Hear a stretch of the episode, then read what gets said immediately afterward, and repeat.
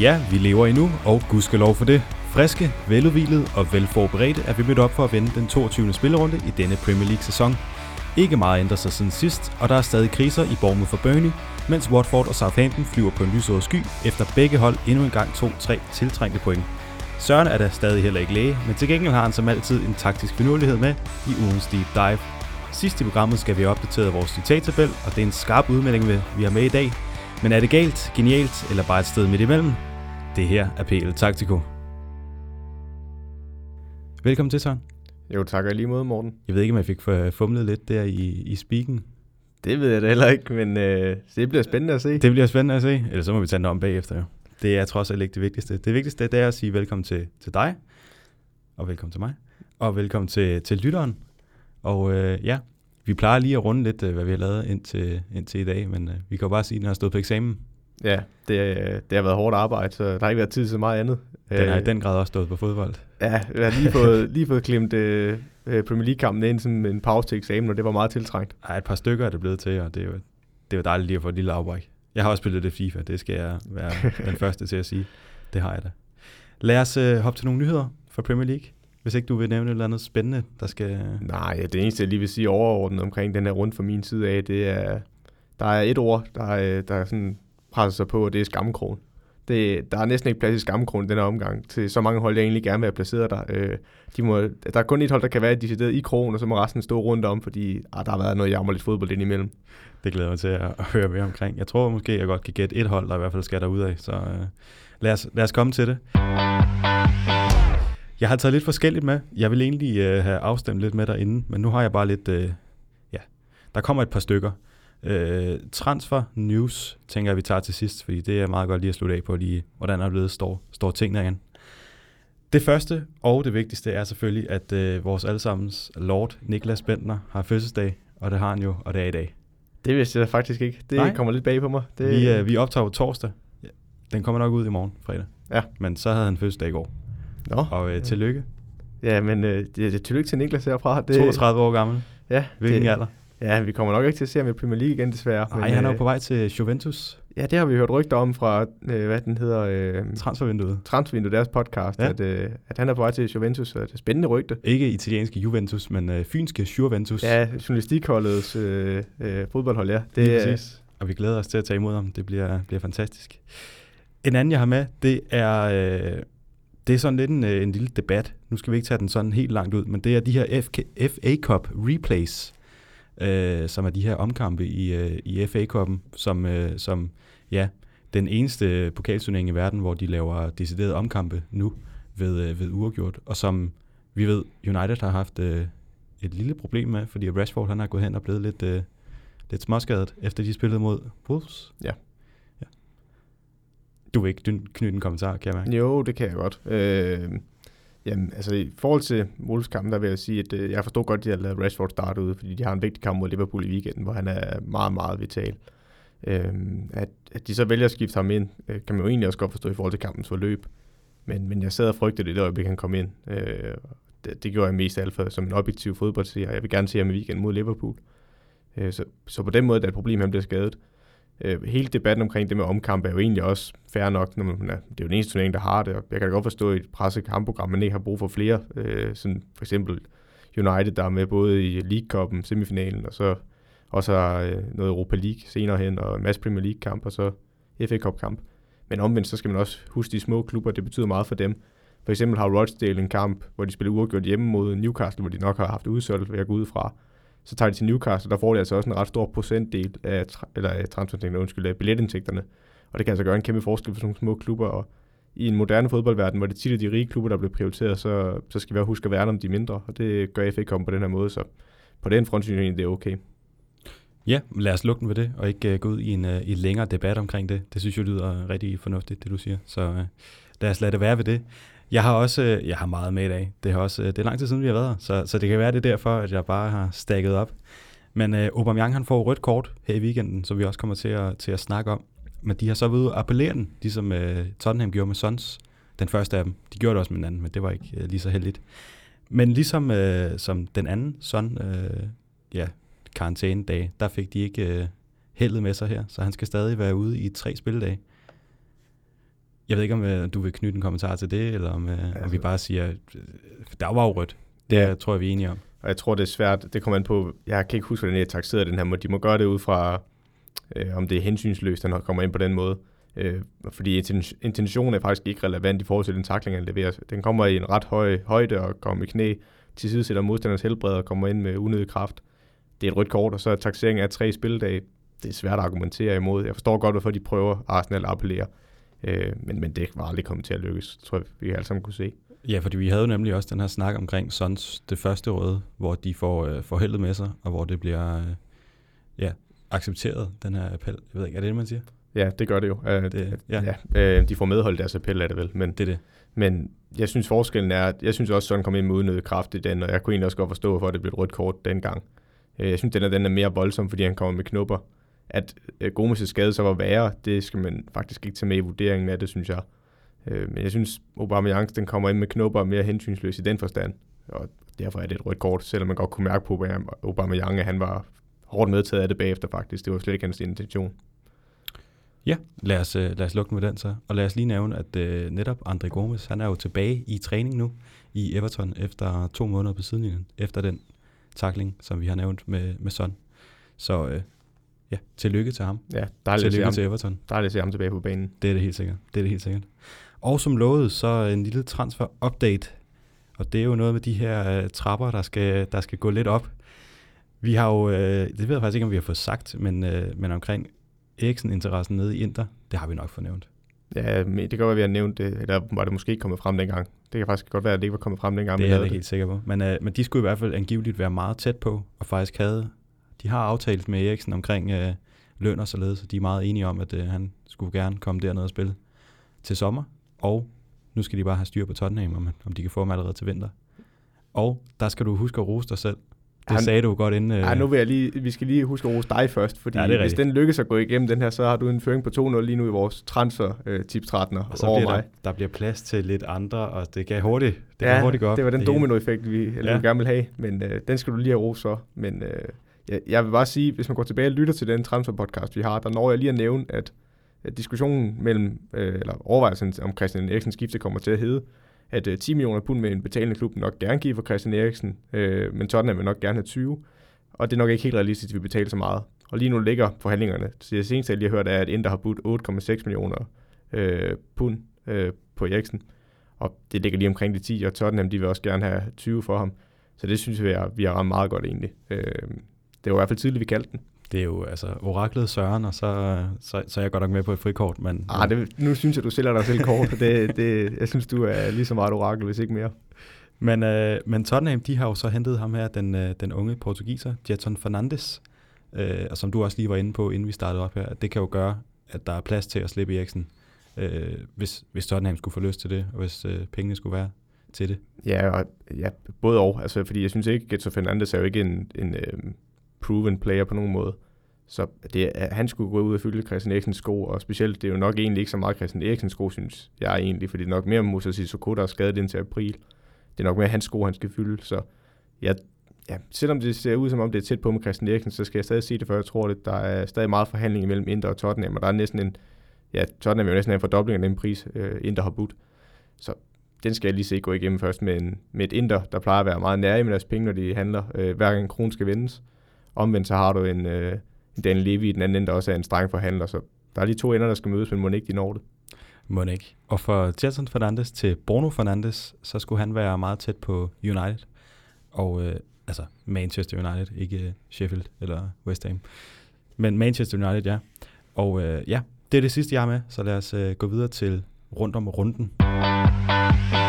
Og vi har igen ikke afstemt, øh, hvad hedder det, rækkefølgen. Så jeg ved ikke, om vi skal gå efter din eller efter min. Og Nej, det bliver, du, du kører bare. Bliver efter min. Øh, jeg er ret sikker på, at vi begge to vi starter i Sheffield United yes. mod West Ham. 1-0. Og øh, ja, Sheffield tager nogle vigtige point for, for West Ham, og de skal altså til at passe på nede i bunden. Ja, altså, jeg tror nok, øh, jeg tror, der er så meget kvalitet i West Hams trup, og så David Moyes, han leverer, øh, altså, han plejer at være god nok til at kunne redde holdet ned i bunden. Øh, det har han jo tidligere vist med netop West Ham. Så må ikke de når det. Også fordi jeg tror, der er hold under dem, der er dårligere. Øh, der er det Aston Villa hold lige nu, jeg er meget bekymret for. Det var det, vi har tænkt på i, i, i introen. Ja, og der er også et, øh, der er også et Bournemouth-hold, der heller ikke spiller specielt godt lige nu. Øh, og så har vi også Newcastle og Burnley, der også virker som om, at de har det svært. Så jeg tror, der er flere hold, der er dårligere end West Ham. Det er mere der, den ligger. Øh, men, men det var en, første halvleg var en jammerlig fodboldkamp. Der er ikke en til skud på mål i første halvleg, det var en ørkenvandring. Og så, som det tit er med de her hold, der ligger nede i bunden, øh, nu er Sheffield ikke et bundhold, men det, der sætter dem i gang, er en fejl. Det er jo øh, Fabianski, der bliver skadet igen med hoften. Det er meget trist for West Ham, øh, og de, skal, de, har hentet, de har handlet hurtigt. De har hentet Darren Randolph, der tidligere stod for West Ham nu. Men til den her runde, der er det jo David Martin, der står, og han, han laver et udspark, hvor han prøver at ramme Balbuena i fødderne. Det er egentlig en af de få gange, de prøver at spille den ud West Ham. Og så den, den når han ikke Balbuena, den ligger for langt fra ham, og han er jo i, på vej ned mod ham, han kan ikke nå at skifte retning, og så ryger den ud til en, øh, jeg tror det er en John Flick, den falder ud til, og så ligger han på tværs til McBurney, der så ender med at afslutte lige midt på keeperen, men går ind alligevel, og så straffer de dem. Og så derfra, der, ja, der synes jeg egentlig, Sheffield fortjener en sejr. Ja, altså jeg har heller ikke uh, skrevet så meget andet end at en 1 0 og ja. som du siger, første halvleg en ørkenvandring. Ja, så det vi egentlig måske, altså de bliver bedre i anden halvleg, uh, Sheffield. Uh, men, men det, der faktisk er mest kontroversielt på den her kamp, det er jo, at det West Ham score til sidst, der blev underkendt af VAR. Uh, og det er jo fordi, det er jo, ja, det er Declan Rice, der er erobret midt på banen, der kommer flot frem og driver den og får spillet den ud det er med, at de får det indlæg ind, mener jeg, det er Snodgrass, der får sparket ind til sidst. Og der tror de jo, de har udlignet West Ham og lavet Moyes far op og ned sidelinjerne. Men den blev underkendt, fordi at der er hånd på i afspiller. Der er ingen, der appellerer for den her hånd, fordi det, Declan Rice den sidder helt ind til kroppen, den måde, han egentlig har den. Det er en naturlig position. Men det er lidt det paradoks, som der er kommet, ikke med VAR, men med de nye, fordi der er intet galt med VAR her. Men det er de nye regler om hånd på bolden, hvor øhm, altså, hvis du dækker op, og du har hånden ind til kroppen, så, så kan du ikke gøre noget, så, så bliver det ikke dømt straffe. Men omvendt, hvis, den, hvis du løber op og scorer i den anden ende, for eksempel, hvis øh, Declan Rice der lige rører den med hånden, selvom det ikke er bevidst, øh, så bliver målet annulleret, fordi bare der har været en eller anden form for hånd på bolden i opspillet til målet, så skal målet annulleres. Og det synes jeg ikke er rimeligt. Nej, og det, øh, ja, som du siger, så er der ikke noget i vejen med VAR, men det er jo øh, de nye regler omkring hånden. Og hvis man vil høre om VAR, så kan man gå tilbage til vores øh, VAR special. Ja, men ja, der er lige en sidste finurlighed, som Jonathan Wilson har fortalt om med hele det her øh, med hånd på bolden, fordi der er et scenarie, der var vanvittigt tæt på at udspille sig her tidligere i sæsonen, som han nævnte inden sæsonen som en reel trussel ved det her hånd noget. Øh, hvis man kan huske tidligere i sæsonen, hvor der er Trent Alexander-Arnold mod City, der rammer den med hånden, øh, og Liverpool løber op og laver en kontra og scorer, der er der egentlig et problem, fordi det er jo et opspil til et mål for Liverpool, og han har hånd på. Så i teorien, så skulle det mål egentlig underkendes. Men det sker jo ind i feltet, så, så det skal jo ikke dømmes frispark, det skal dømmes straffespark, men du kan ikke dømme straffespark på en hånd, der er ind til kroppen. Så det er lidt et paradoks, man har skabt med den her. Øh, det der så er det heldige i den situation, fordi så behøver dommeren ikke tage stilling til det, det er, jeg mener, der kommer City-spiller på undervejs og prøver at clear den, og så er spillet jo brudt, og så kan dommeren jo sige, at den var ind til kroppen. Øh, og selv det var meget kontroversielt, men den situation, den kommer til at opstå på et tidspunkt bare vent. og så vil jeg gerne se den varedommer, eller den dommer på banen, der skal tage den beslutning, så at de skal ændre den regel med hold på bolden øh, til næste sæson forhåbentlig. Det er jo sådan, vi prøver at gøre spillet nemmere for os selv og eliminere fejlene, så er det at lave de der paradoxer der. Ja. Det er perfekt. Men i hvert fald så uh, Sheffield United, de skal en tur til uh, Arsenal i næste runde, og West Ham, de skal tage imod Everton på hjemmebane. Og der kommer de uh, dejlige segways her. Arsenal skal vi til. På min liste i hvert fald. Crystal Palace Arsenal 1-1. Og øh, ja, Arsenal starter jo flot ud og får scoret et mål, hvor du var hurtig til at skrive til mig, at øh, du var klar til at tegne på det, og det der, det var lækkert, at de havde gjort det op til, og øh, alt var godt, og jeg tænkte, ja, alt er godt. Ja, og alt var nemlig godt derop til, fordi Crystal Palace spillede lige ind i hånden på Arsenal. Det, kommer også, altså, det kan også allerede afsløre. Nu har jeg jo reelt tegnet på den øh, til deep dive i dag, men øh, og indtil da, der lykkedes det fint for Arsenal, for der står Palace til stræk langt ned på banen, og det er det, der har været Arsenals gameplan. Det er det, de vidste, Crystal Palace kom med, og så vil ramme på nogle omstillinger. Det er det, Crystal Palace har haft succes med mod, ja, i sidste sæson mod City, nogle af de andre store hold. Men, men Palace finder hurtigt ud af og lugter lunden, at det her det fungerer ikke for os. Så de går op og lægger et højere pres på Arsenal. Og så ændrer Arsenal igen så bliver de nødt til at ændre strategi, men de kan ikke rigtig tilpasse sig. Og så begynder det egentlig at blive en kamp cirka omkring 25 til en halv time spillet, hvor det bliver på Palace præmisser. Men øh, ja, indtil da, der synes jeg, Arsenal var det bedste hold, men derefter, der bliver det meget mere lige kampe. Ja, så udvisningen af Aubameyang gør jo bare, at det punkterer det lidt for Arsenal. De har da nogle chancer bagefter, men det har Palace også. Øh, men jeg synes egentlig, at det er et meget færre resultat i sidste ende. Ja, det er jo meget flot set af, af Palace det her. De skal begynde at presse lidt højere op og give Arsenal lidt mindre plads. Og ja, som du siger, i slutningen af første halvleg, der kommer det fuldstændig over på, øh, på deres præmisser. Og øh, ja, men det positive er vel ved det her, at Arsenal, de øh, normalt, så ligger de og sejler rundt ned i forsvaret, men, men de holder igen, selvom de bliver, bliver presset på der. Ja, og altså, hvis du kigger på XG for eksempel, så skulle Palace have 0,31 mål i den her kamp, så det er ikke, fordi Arsenal giver dem mange chancer i den forstand. Omvendt så skulle Arsenal have 1,02 mål, og det kan næsten, altså det 1,02 mål kan næsten bare være for den ene chance, de har på den første to Aubameyang, den har jo nok været, nu skal jeg passe på, hvad jeg siger, men omkring 0,80 eller sådan noget, tror jeg i hvert fald, den har været oppe af i forhold til XG. Så har de så haft de sidste 0,32, øh, eller 0,22 det sidste del af kampen. Øh, men ja, det er da positivt for Arsenal, at øh, forsvaret er begyndt at stå bedre. Og de står også imod til sidst, øh, hvor der er et Palace-pres, og så kører nogle omstillinger kontra på Palace. Øh, og jeg synes også, jeg kunne godt være kritisk som træner over, at eller Arteta ikke formår at ændre øh, den måde, de spiller på, da Palace begynder at lægge et højere pres. Men omvendt, som vi også har snakket om, så har de ikke haft meget tid på træningsbanen. Så, så at, at det, alle opbygningsspil og alle planer, dem kan de ikke nå at træne ind på så kort tid. Det var meget øh, beløftende til at starte med, men det var, det var flot, men, men Palace spillede også ind i deres hånd, for deres, de var jo ikke i noget pres, og de var stod også en tand for højt, så ja, det var en perfect storm for Palace, eller for Arsenals spil, øh, men, men, men Palace justerer. Ja, så kan man sige, det har måske lykkedes sig til at, at få indført en plan A, men så når øh, man lige pludselig skal finde en plan B frem, så er det måske ikke den, der har været mest tid til at, at træne på. Men, øh, men ja, Arsenal formår at stå, stå imod defensivt, og det er, ja, det er utroligt, man skal sige det, men det er jo nærmest defensivt, der, der er bedst i den her kamp. Det er dem, der kommer, kommer bedst ud af det. Ja, og altså man kan faktisk også, hvis man virkelig nørder det, det kommer vi til selvfølgelig, det er 1-0 målet, men der er faktisk også en fed detalje, som jeg godt kan tage med det samme, det er den måde, de stiller op på, hvor de sender de to øh, centrale midtbanespillere ud på bakkernes plads, skulle være baksene højt. Øhm, øh, fordi det giver dem en helt anden form for restforsvar. Øh, der er, det er svært at løbe kontra mod Arsenal, det var også det, de havde forberedt til Palace. Øh, og Palace er ikke et hold, der er i åbent spil, hvis Arsenal står nogenlunde placeret på banen, som de gjorde i stor del af den her kamp, så er det jo ikke et hold, der åbner derop. Øh, så de begrænser Palace til nogle få chancer. På den konto er det jo meget godt og meget hurtigt fremskridt, men igen, træerne vokser ikke ind i himlen, der skal noget andet personel til nede bagved. Ja, så bliver det, det bliver spændende at se, hvad de gør i de næste tre kampe, når Aubameyang ikke er med. Fordi Lacazette, han ligner ikke en, der har, har troen på, på egne evner. Han får en til sidst, hvor den kommer som en repost udfødende på ham, hvor han vælger at, at sparke med fuld knald, hvor han måske burde lige uh, chip den eller et eller andet lækkert forbi keeperen i stedet for. Ja, eller lige lave en skudfind og det komme udenom ham, fordi det, det.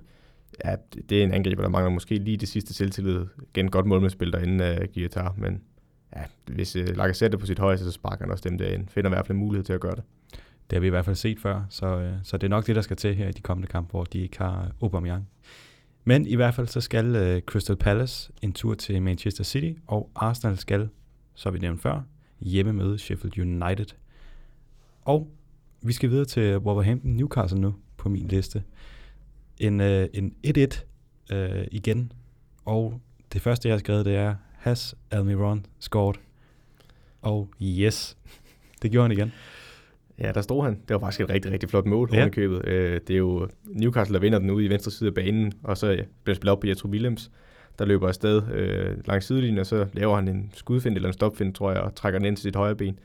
Den ind igennem feltet, hvor den kommer til Dwight Gale, tror jeg, der, der lige tager en hurtig berøring på. Øh, egentlig er på vej videre i sin bevægelse, men lige når over får stoppet kroppen, og så lige prikker den videre til med der sparker den op under nettaget.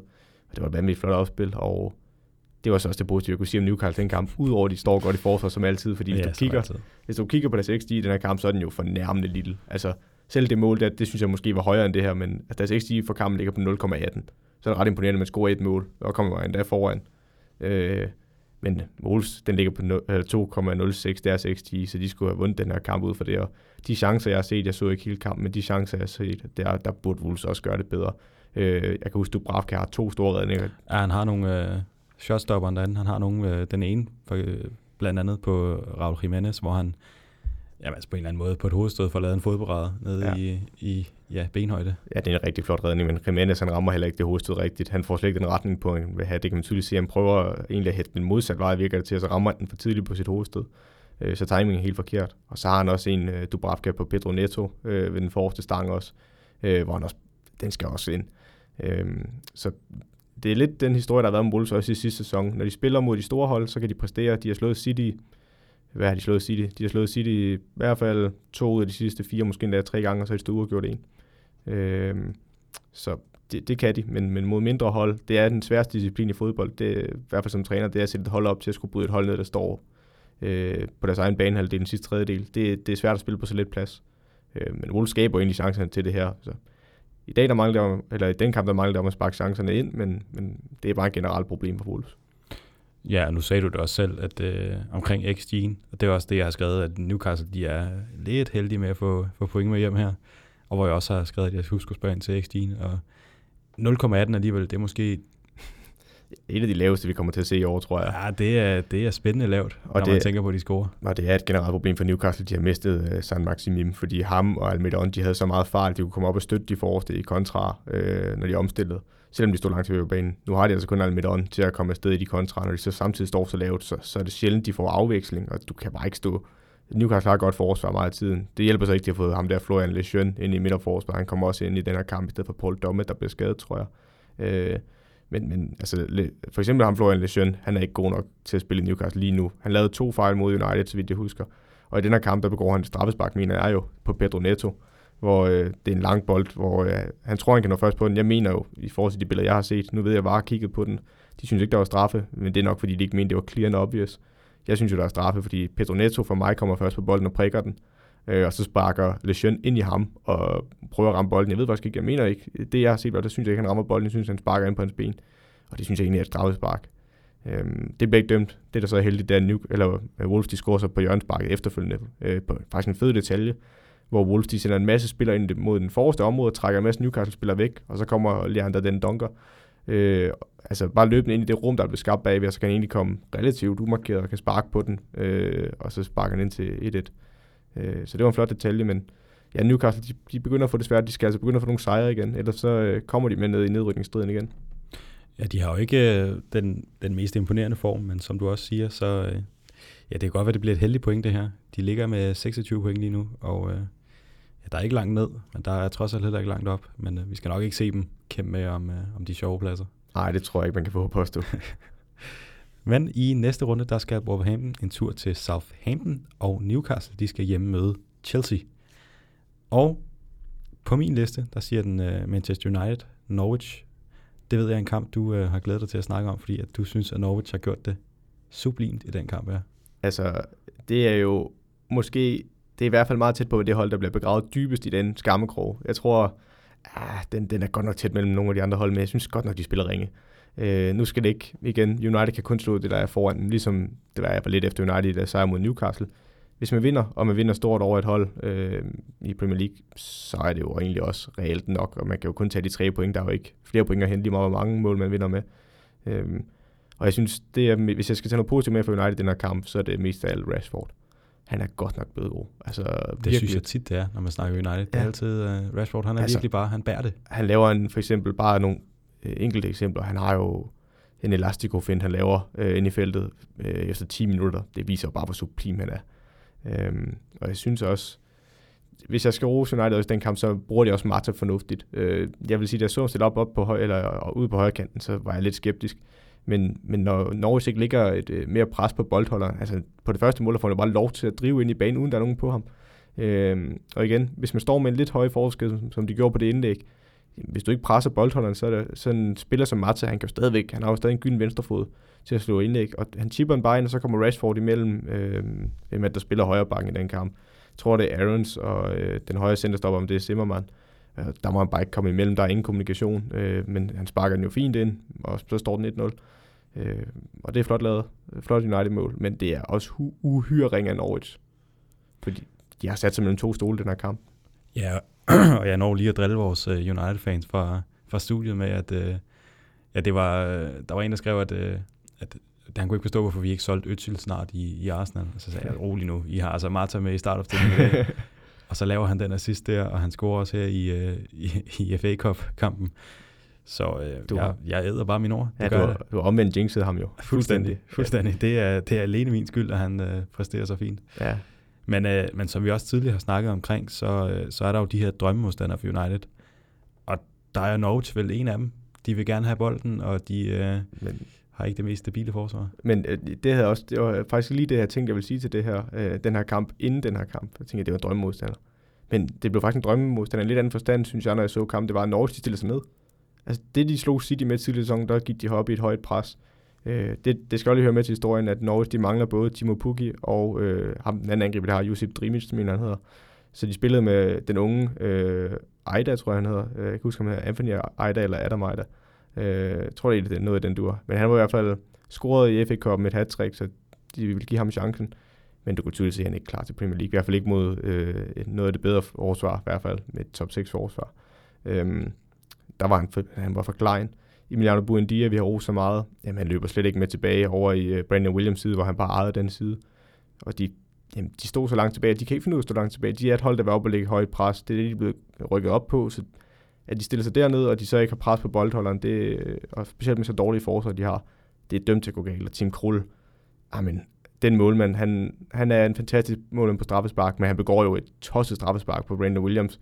Fuldstændig ufarlig situation, hvor han bliver fri ude i, øh, øh, ja, i Uniteds venstre side, ind i feltet på en lang aflevering, og så kommer Krul bare stormen ud. Det kan godt være, han prøver at trække sig, men der er jo et klart straffespark. Øh, og det, er jo, det har de bare ikke behov for. Så, så er det godt nok lidt misvisende, at de kunne have udlignet Norwich øh, i slutningen af første halvleg, hvor Todd Cantwell redder, øh, skyder, hvor de giver laver en flot redning. Ja, imponerende. Ja, men, men det var jo ikke retvisende for den kamp, og United vinder den fuldt fortjent.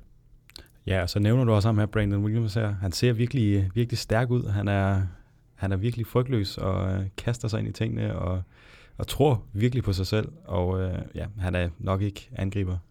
Så vi på den ene, han får banket.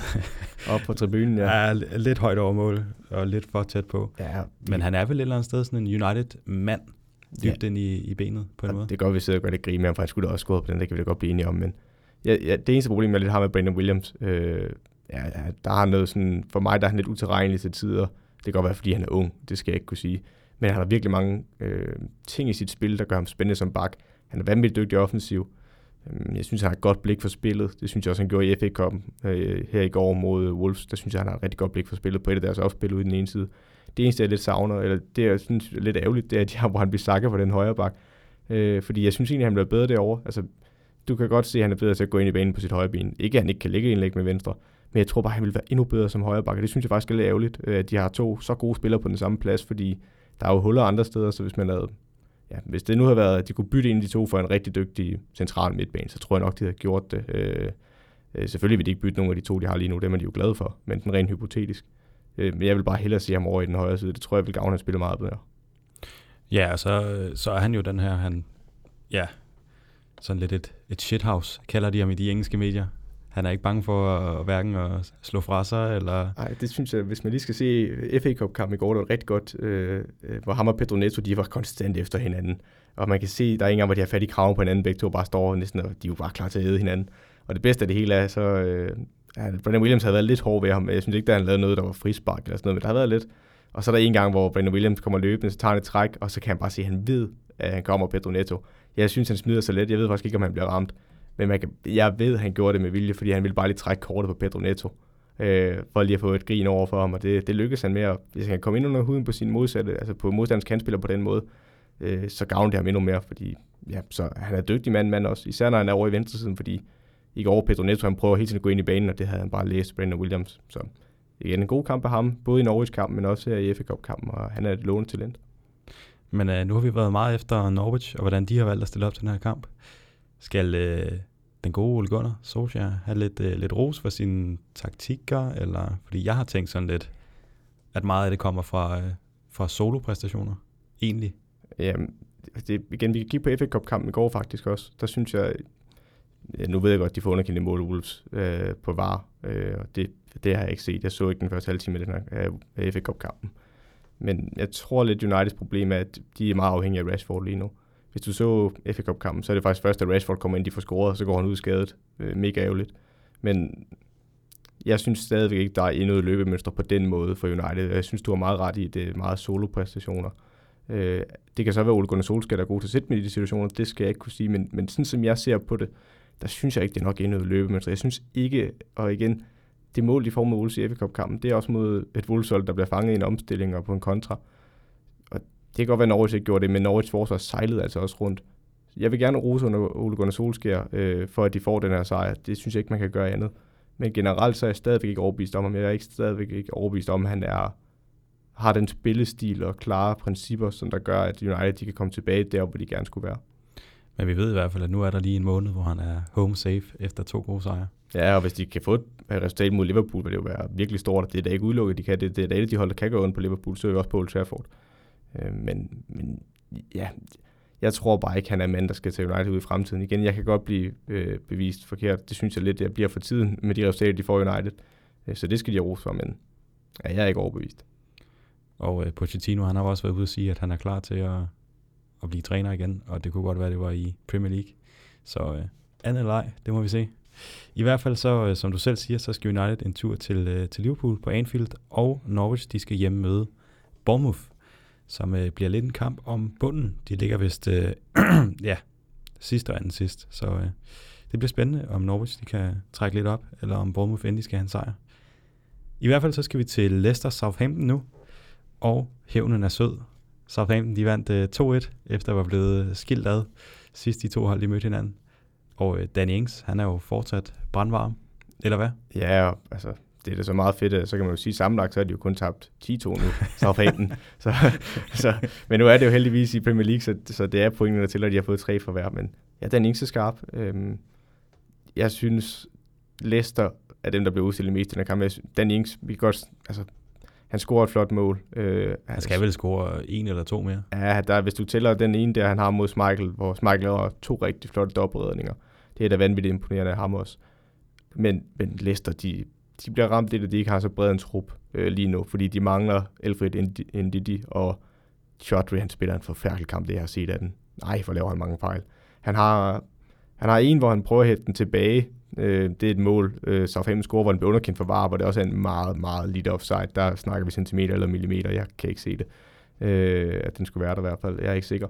Men, men den bliver det er ham, der prøver at hætte den tilbage. Nu vil det også et presset indkast, han får. Han prøver at hætte den tilbage til sin forskæde, i stedet for så hætter han lige til Stuart Armstrong, tror jeg da. Øh, det er bare ikke godt nok, og han har også en i anden halvleg, hvor han prøver at jagte den hjem. Øh, det er en bold, der bliver spillet omkring midterlinjen, og så kommer øh, indskiftet til Adams ned have den i banen, og John Evans er lige ryggen på ham. Og George glider ned i en glidende og så høster han både øh, John Evans, sin holdkammerat, og øh, Che Adams, og så er det Nathan Redmond, der får bolden og kan løbe ned alene mod Sionchuk øh, sammen med Danny Ings, og så øh, trækker Nathan Redmond tyren tog til sig, lægger på tværs den Ings, og Smike laver en verdensklasse redning, øh, hvor han egentlig er på vej den ene vej, en overkaster tilbage og får den bukset forbi. Så Chaudhry spiller en forfærdelig kamp, det samme gør Søjunchuk. Jeg har været lidt efter ham i starten af sæsonen. Øh, jeg roste ham også, fordi at du kan godt se, at han har nogle ting. Han er dygtig til i opspillet, han er god på bolden, øh, han er også ung, han er meget lærer endnu. Men, men den her kamp, der sejler nogen. Han laver også i hvert fald to-tre personlige fejl, som jamen, de har en, den der redning, vi snakker om. Michael har dobbeltredning på Ings. Det er jo faktisk Søjunchuk, der, øh, der mistimer den der. Øh, og han har også en situation i anden halvleg, hvor han også fuldstændig fejlbedømmer situationen, og han kunne også godt have begået straffespark, den der blev underkendt for offside på varen. Øh, der, der løber han også en mand ned bagfra. Så ja, de bliver bare udstillet lidt på de fejl, de har. Når Southampton men i en steam, de står godt på banen, så har de nogle gode kontraløbere i Dan Ings og Nathan Redmond.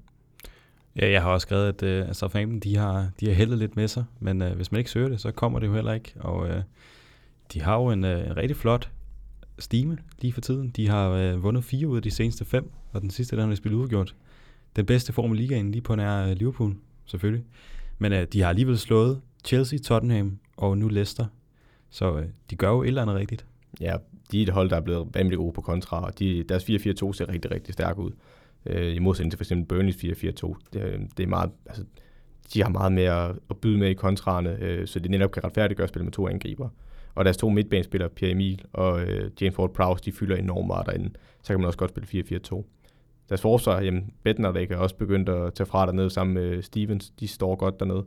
Og nu synes jeg, du er lidt hård ved Southampton faktisk, når du siger, at de er heldige, fordi det kan godt være, at Leicester har en del chance i den her kamp, men Southampton har altså også, hvis du kigger på XG'en, så ligger Leicester på 0,75, øh, og Southampton ligger på 2,20. Så ja, Southampton fortjener den her sejr, synes jeg, og det er for dårligt Leicester, hvis de vil op i top 4, at de kan vinde den her. Nu skulle jeg lige ind og tjekke, om, øh, om det var Jannik Vestergaard-effekten, men, øh, men sidst i tab, der var, han, der var han heller ikke med. Men det, det har vi jo snakket om tidligere, at det var, det var hans fortjeneste, fordi han satte sig derude på bænken. Ja. Men, øh, men lad os ikke bruge det som argument så. Nej. jeg vil i stedet for sige, at, øh, at øh, ja, de får lavet et par mål, Leicester. Fire styks, tre af dem bliver underkendt. Ja, men altså, så vidt jeg husker, så er de vel alle sammen korrekte. Jo, jo, jo. Det, må øh, det, det er da super ærgerligt, at de bliver... Du kunne så også... Southampton får jo også en for var øh, på grund af en offside. Øh, men jo, det er ærgerligt. Det er marginaler jo, kan man sige, når det går helt ned til nogle små kendelser. Øh, men omvendt, så synes jeg stadigvæk, at Southampton fortjener den her sejr. Øh, man må bare rose Ralf Hasenhüttel. Han var jo han var jo på vej ud, og flere har jo sagt, at man skulle fyres. Jeg var jo meget modstander af det, for jeg kan virkelig godt lide ham som træner. Øh, og ja, han fortjener bare at få alt den ros, han får lige nu, fordi de lå ned og var, efter den 9-0 til Leicester, var der mange, der tænkte, det er et hold, der er på vej ned, og der var ikke nogen retning, men han har kæmpet dem tilbage, og ja, jeg tror ikke, vi kommer til at se dem nede i nedrykningszonen mere i år. Nej, de ligger med 28 point på 12. pladsen af point med Arsenal og Everton, så øh, en del 10. plads kunne man kalde det, men de har jo lidt en, en målscore, der, der blev lidt grim efter en enkelt kamp. Ja, men, men det vil så også, ligesom du netop snakker om, hvem de har slået. Altså vi skal stadig huske, så må de jo have en masse kamp mod de mindre hold, øh, så, så dem skal de nok også få nogle point imod, tror jeg, selvom deres spillestil passer bedre til kontra.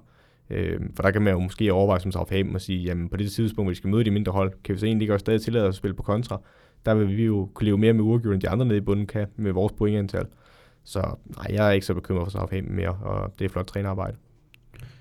Det er det jo den grad. Og øh, noget andet flot trænerarbejde, det har været Leicester, så vi må se, om, øh, om de kan få det op igen. Må ikke de kan det, når de næste runde møder Burnley, som er skidkørende, men det kommer vi ind på senere, fordi dem skal vi snakke om. Ikke næste kamp, men næste kamp igen. Og Southampton, de skal øh, møde Wolverhampton i næste runde. Og Everton Brighton nu. En øh, lille 1-0'er. Everton på vej mod bedre tider. De har også øh, ja, klaret det godt her på det seneste, efter de skiftede træner. Det her hold, det ligner jo et... Ja, det ligner, de har fået styr på tingene. Ja, både over vil jeg sige. Altså, hvis du kigger på FA Cup-kampen mod Liverpool, så vil det jo ikke være at sige... Ej, det, det var jo lidt en nedsmeltning. Men, men jeg synes, der er nogle rigtig gode ting i den her kamp, og jeg synes, jeg synes også, de bliver snydt for straffespark i starten af kampen på fire Walcott. Øh, Ej, han, får, det... han får en afslutning på, men at det, det synes jeg virkelig er dårligt dommerarbejde, fordi jeg synes, det er tydeligt, at Walcott bliver ud af balance, og det er altså hårdt. Jeg kan ikke huske, om det er centerfor. Jeg tror, det er Louis Dunk, der bare river fat i skulderen på, om du kan tydeligt se, at han bliver ud af balance. Ja, og det er vel sådan noget, der gør, at, at, at spillerne smider sig, fordi at ja. hvis han har smidt sig her, jamen, så har han jo fået den. Ja, der er i hvert fald en stor chance for det, ikke? Øh, og jeg synes, jeg synes bare, man skal give kredit til en spiller, når han prøver at løbe videre og afslutte, og hvis han så ikke går ind, så må du kalde det straffespark tilbage, for så har han ikke fået en fordel af det. Og, og det synes jeg bare for dårligt, der var det igen den gråzone, der er med VAR, vi tidligere snakkede om. Jamen, VAR tør ikke gøre noget ved det bagefter, fordi det er ikke clear and obvious for dem. Så det skulle være dømt i første omgang. Men hvis vi ser bort fra det, så synes jeg, der er nogle gode ting ved, ved Everton lige nu. Jeg synes, at Bernard spiller en rigtig god kamp. Øh, at de har Walcott, der er mere en, en typisk kantspiller, der har højre ben over i sin side og går til baglinje, øh, og kun søger ind i banen på dybdeløb. Så synes jeg, at Bernard, han er meget mere, ja, han er jo mere sådan en uh, tiger, der bliver lagt ud på kanten, der trækker ind i banen, og kan være sådan lidt en mellemrumspiller, og så sender Richarlison og Calvert Lewin afsted i dybden, og så får en overlap på ydersiden af Lucas Digne, der så kan skabe plads til ham. Det, det ser rigtig lovende ud.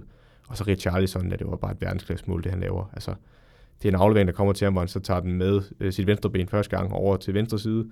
Så kommer der et pres over på den side af, jeg tror det er, inden, jeg tror, det er Webster eller Duffy, den kommer fra, og så laver han stop, find, får den tilbage til sit højre ben, og så får hele, øh, hele sit momentum skiftet tilbage til den side, han kom fra, og så sparker han den ind øh, ved stolpen med en kølet afslutning. Rigtig flot lavet, og det er bare den Richarlison, som vi gerne vil se.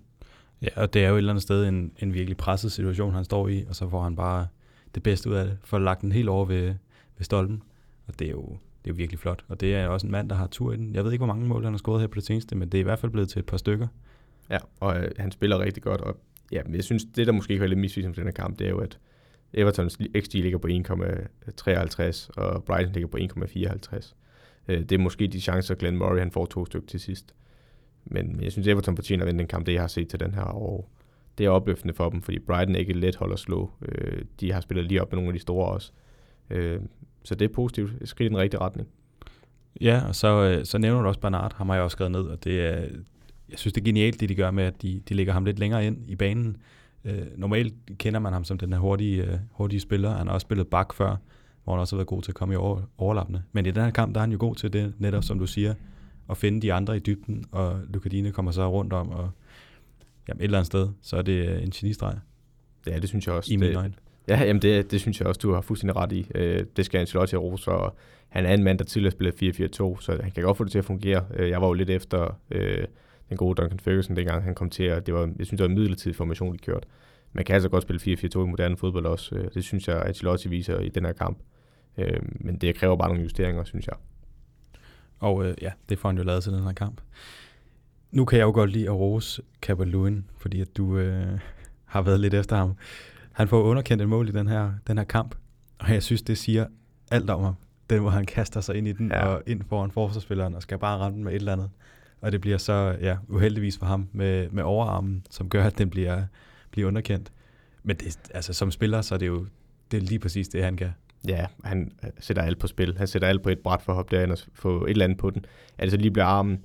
Jeg ved ikke, hvor med vilje det er. Når man ser den bagfra, synes jeg faktisk, det ser meget bevidst ud. Øh, jeg ved ikke, hvad det bevidst er lige med armen, men han prøver bare at få et eller andet på den. Hvad han prøver at slå skulderen frem? Ja, eller?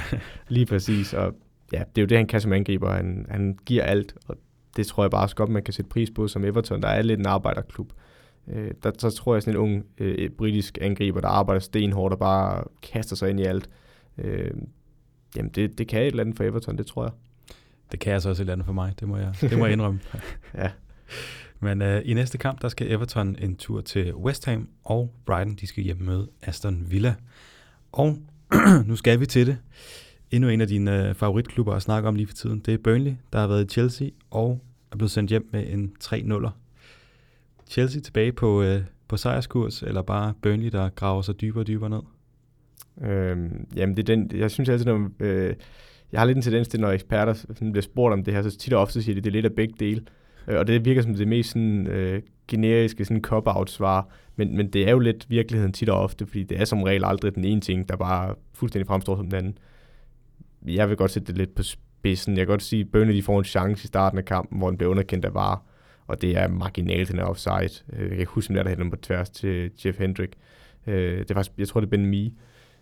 Så på den måde kunne de jo være kommet med foran, men derfra, der synes jeg, at det står Chelsea på det hele, og altså det, der mest af alt viser Burnley for mig lige nu, det, det er de to første mål. Den ene, det er Matthew Loudon, der bare flyver ind i en glidende takling på Willian, og Willian, han er så klog, fordi det træk, han tager, det tror jeg aldrig, Willian har nogen intention om at nå rundt om. Jeg tror faktisk, han ville løbe ud over baglinjen, hvis Loudon. Men Loudon har jo kastet 100 år før, så ved Willian også bare godt, at jeg skal bare fortsætte med momentum, så kan jeg få gratis straffespark.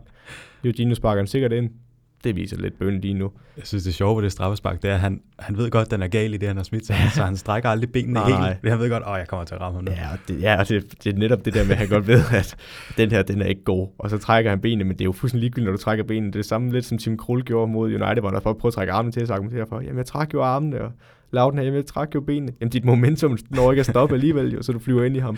Øh, så nej, og så den anden situation, det er, det vil jeg så også rose Chelsea for. Øh, 2-0-målet, hvor Hudson Odoi går ind i banen, Rhys James kommer i overlap, slår et rigtig godt indlæg, og så stiger Tammy Abraham op og hætter den ind. Men det er jo ikke et godt hovedstød. Altså, det er jo ikke, fordi han får meget kraft på den. Den sidder jo lige midt i målet næsten, og så jeg ved ikke, om det er opspringer, der snyder Nick Pope, men, men han, han, skal jo bare gribe den. Jamen, jeg, har, jeg har også skrevet, om du kunne forklare mig mål nummer to, fordi det, jeg, jeg ved ikke, hvad det er. Jeg ved ikke, hvordan der spiller ind på stregen skal, for han står kun og blokerer. Det, det, for mig så virker det lidt som, når du har for mange tabs åbne på din øh, internetside, og den så bare fryser. Jeg tror lige, at Nick Popes hjerne, den fryser i et splitsekund der, og så bare fuldstændig går i malfunction mode, og så får han ikke grebet den bold der, fordi jeg, jeg kan ikke forklare det på andre måder. Øh, det, det er helt galt. Det er en ting, de gør, også gør, gør senere, så det må være bevidst, at der skal stå en spiller derinde og hjælpe ham med, og jeg ved ikke, om de ikke stoler på ham. Eller... Men jeg, jeg tror, det er mest på dødbolden. Der kan jeg godt forstå nogle gange, at man kan tillade sig at have en eller to på stolperne til at stå og blokere den. Men, men den der, den er jo, jeg ved ikke, jeg, det kommer lige så meget, det sjoveste er jo ham, Burnley spiller ind på stregen, du kommer lige så meget bag på ham, han går ja. forbi Nick Bow, fordi han reagerer også for sent, fordi han tænker, at den har med målmandsstyr på. Øh, nej, men hvis vi skal lidt tilbage til Chelsea, så, så Callum Hudson-Odoi og Reece James over den høje side. Det kan virkelig blive spændende. Nu var det Callum Hudson-Odois første mål i Premier League, øh, men, men han er spændende, og det er Reece James fik ud også rent offensivt. Øh, så den side er jo rigtig, rigtig spændende. Så kan man jo sige, at Christian Pulisic, når han har været på sit bedste, som han var i midten af efteråret, synes jeg, han spillede fantastisk og havde nogle, en rigtig god kamp, blandt andet mod Burnley. Der, øh, der kan man jo så sige, at hvis man har ham i den modsatte side, så er Mason Mount som 10 og Tammy Abraham op foran, øh, så har du Anto Moli, der kan spille ned i midterforsvaret. Øhm, så, så er der rigtig mange unge, dygtige spillere på det her hold, og det kan være altså, rigtig, rigtig lovende. Så igen, Burnley spiller ikke en god kamp, men vi må også huske at rose Chelsea, fordi de har altså et rigtig, rigtig ungt hold, og det er imponerende, at de stadigvæk ligger i top 4. Jeg har også skrevet uh, Reece James ned. Han brænder virkelig igennem her, og masser af gode indlæg, som også sagtens skulle give flere mål. Så uh, ja, spændende, spændende, spændende med alle de unge spillere, og uh, Frank Lampard, han får indimellem i hvert fald dem til at se, uh, se helt professionelt ud. Ja, igen, bare for at vise forskellen på de to hold, den kamp ud over målscoren, så har Chelsea en, XG på 2,89, så Burnley stikker på 0,44, og hvis man vil se en endnu mere visende statistik, så er det expected points. ligger Chelsea på 2,85, og øh, Burnley ligger på 0,09. Så, så det var et meget retvisende billede, at de vinder den kamp. Chelsea er fuldt fortjent. Helt sikkert, helt sikkert. Og de skal altså, som, øh, som nævnt tidligere, en tur til Newcastle i næste runde. Og Burnley, de skal hjemme møde Leicester. Nu skal vi til øh, Tottenham-Liverpool. I hvert fald på min liste. Så hvis du lige kan finde det frem derovre. Ja, Du har den? Jeg har den. Det er super. Det er jo en uh, Firmino, der fortsætter med at være steaming hot. Han laver en... Uh, ja, den, den, den går så godt nok ikke ind. Uh, fuldstændig vanvittigt. Men han laver den her frække bagom hælfinden og sparker den over i det lange hjørne. Og hvis det ikke havde været for uh, den unge Jeffet Tanganga, Ja. så var den jo gået ind forbi Gazzaniga. Han er ikke i nærheden af overhovedet at, at få reageret på den. Han står, som du siger med Nick Pope, han fryser. Ja, og øh, altså, de når at afslutte anden omgang også Liverpool, hvor han så når tilbage i Gazzaniga, og de er ved at score to omgange der. Øhm, ja, Firmino spiller en rigtig, rigtig god kamp, og igen, øhm, lige nu der er øh, en mand, der presser mig meget på min tålmodighed, det er Mourinho, øh, også i pressekonferencerne. Jeg synes lidt, han er hård, ikke så hård ved Christian Eriksen, men jeg synes alligevel, han kommer med nogle øh, unødvendige kommentarer omkring Christian Eriksen, der ikke er. Øh, og som fans, der buer af ham, det synes jeg ikke, øh, det kan jeg ikke forstå, man som sådan en gør. Altså, jeg kunne forstå, hvis Christian Eriksen bare var gået i stræk og sagt, jeg gider ikke spille ham mere, jeg, jeg lader min kontrakt løbe ud. Men han, han giver jo alt, hvad han har. Øh, nu ved jeg godt, den går lidt over i noget Christian Eriksen snak, men jeg synes virkelig, det har gået mig på.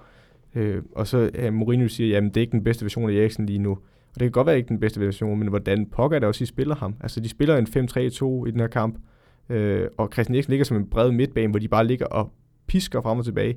Det er jo slet ikke det. Han er en tiger. Så han passer overhovedet ikke ind. Det var ligesom sidste gang, hvor øh, da Pochettino var træner, de var på Anfield, der spiller han næsten højre bak. Altså, så får du bare ikke det bedste ud af ham, og så er det klart, at han ikke præsterer. Øh, og det er altid min mantra, jamen, hvilken øh, situation sætter du spilleren i? Er han i en situation, hvor det kan lykkes, og det kan han ikke her. Altså er han jo heller ikke i kampform. Du kan jo ikke bede en mand om at præstere det bedste, han kan, når han ikke øh, får fast Ej. spilletid. Christian Eriksen har aldrig været en hurtig spiller. Han arbejder stenhårdt, når han kan ligge ind som 10'eren specielt, der bare ligger og lukke rum.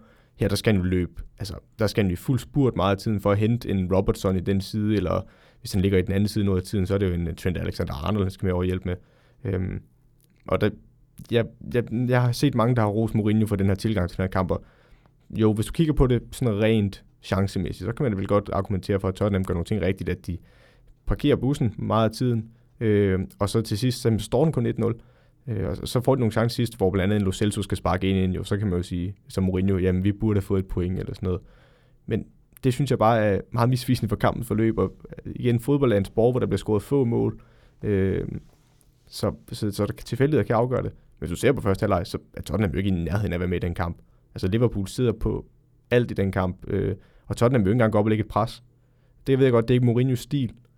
Men i det øjeblik, de gjorde det, det kan også være ren desperation, men det lykkes jo. Altså Liverpool mister bolden flere gange, hvor de laver fejl i presset. Men i første halvleg der kan de spille rundt, som de har lyst til, og så står Tottenham jo bare som en bokser nede i hjørnet og tager imod slagene. Og det, det ender bare galt før eller senere. Og så en anden ting, der også irriterer mig, det er, hvordan at Tanganga, han er blevet den nye Scott McTominay for Mourinho. Jeg, jeg er sikker på, at han er dygtig centerforsvar, og jeg tror, han har en fremtid for Tottenham, bare ud fra den her ene kamp. Han spiller jo en god kamp. Men han står sådan og siger, øh, nu ved Salah og Firmino, hvem Tanganga er. Undskyld mig, men hvis vi ser målet, så er det vel Firmino, der sætter Tanganga fuldstændig af, og så sparker den ind.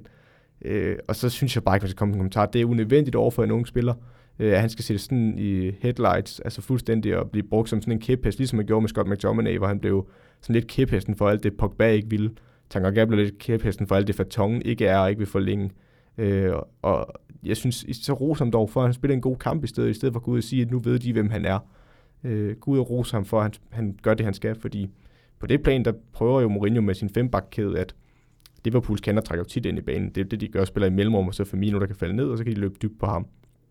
Øh, og det måde, de lukker det rum af, jo, det er så Tanganga som den ene øh, bak centerforsvar. De svinger lidt mellem at spille med fem bakkæder, og så fire bakkæder, når de angriber.